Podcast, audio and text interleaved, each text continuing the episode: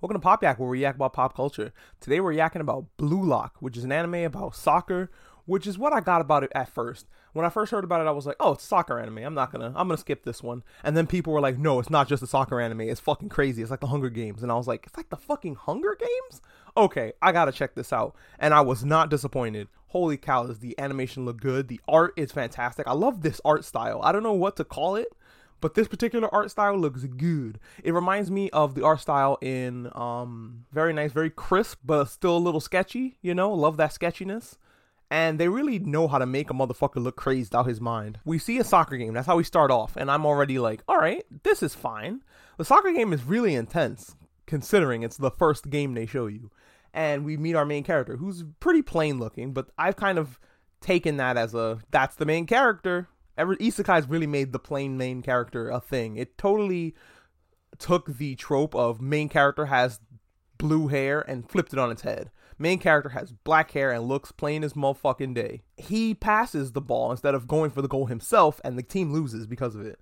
And he is like devastated because he loves soccer. That's like what he cares about the most in the world. We find out from the extra time at the end of the episode that he doesn't even have good grades, so he has nothing to fall back on. He just has soccer. So he is especially vulnerable to the fact that he needs this shit. He needs he needs the Hunger Games to win and become somebody. The striker on the team that he loses to meets him the next day at like a soccer event question mark. and he's a really good guy. The blonde guy, we're going to call him Sage until we're going to call him Sage because I don't know his name and he has hair like Sage from uh, Ronin Warriors. Samurai Troopers. Sage is a very good boy and he believes in the power of friendship, which the main guy who comes out and explains the Blue Lock situation to them, he's like, no, the power of friendship is the problem. The power of friendship is why we lose games. Japan, for some reason, isn't the World Cup winning team, and that's a fucking problem. And my husband is like, is Japan paying for this show, like to encourage kids to play more soccer and get good at it so they can win the World Cup? And I'm like, maybe, because Yuri on Ice had a dramatic effect on ice skating in the country. They said that in order to be a good striker, you have got to have an ego. You have to be like Michael Jordan, who used to yell at his teammates, but they got six rings, right? As soon as they walked into the room with everybody, I was like, look at all the anime protagonists in this one room. The only one that doesn't look different is the main character. And I'm like, you know what? That makes him stand out. He is the different character. I dig it. He has the most to lose because he has no future. The one kid who's 300 is at least like, I'm going to be a temple caretaker for the rest of my life if I lose this. And it's like, you have something to fall back on. Homeboy over here has shit grades because all he cares about is fucking soccer. This is all he has. The good boys in the show are doomed. So I immediately thought main character was done. Sage turned out to be a good guy. Even though he gave uh, the main character a backhanded compliment earlier, he was like, You'd pass me a goal winning kick. Not, you'd make good kicks into the goal. You'd do good passing the ball to me.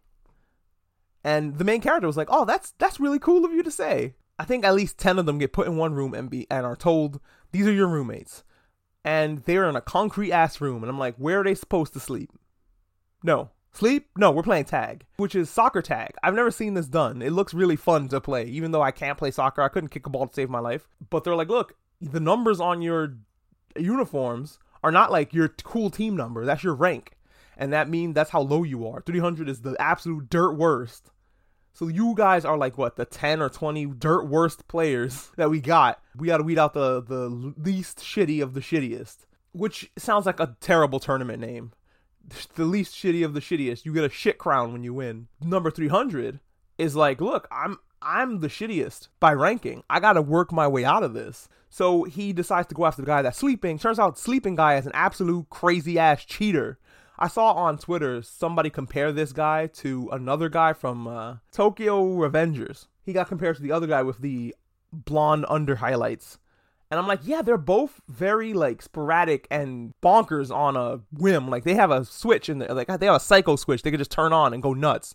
This particular guy, Sleepy, Sleepyhead, is batshit insane and will cheat his heart out to win. He will beat your ass. He will grab you. He will do whatever it takes to cheat. Fuck that guy. I hate that guy. But you have to be a shitty guy in order to be a striker. So it's like, did you like these characters? Did you like the uh, a character in this show?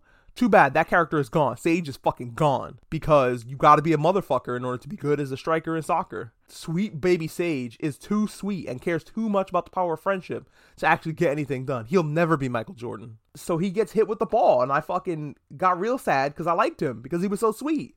And then it's like, no, you can't be sweet. You got to pick one of these shitheads, cheer on. And it's like, I guess I'm cheering on the main character because he's the least shitty out of all of them. I mean, that we know so far. He's less shitty than fucking Sleepyhead, who I hope gets eliminated next. Fuck that guy. But I have a feeling he's to be around for a while just because of the conflict he can cause. The main character turned on his cycle switch and was like, I have fucking nothing else. And went after somebody. He's like, going after the weakest one is like nothing. That ain't shit. Go after somebody strong. You got to do this like you're in jail. Go after the strongest motherfucker. And he takes out Sweet Boy. And my heart broke into a million pieces as we go to the credits. So the credits are rolling, and I'm just sitting here like, what? No, they can't have done that.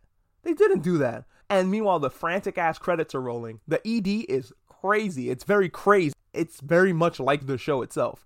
Can't wait to see the OP. P the ED is great. I love it, but it's a little too high energy for the time that I decided to watch this anime, which is 11 in the morning. Dope as fuck anime, and I absolutely cannot wait to watch more of a fucking sports anime in the year of our Lord 2022. Let's go. Thanks for listening. Chainsaw Man is next up on the docket. I think I finally figured out the recording schedule for this. Spy Family is going to be coming a little later because I was hoping, and I'm still hoping, to get a dub of that because I really, really adore the dub. But we'll see what happens. Next up, Chainsaw Man. Thanks so much for listening.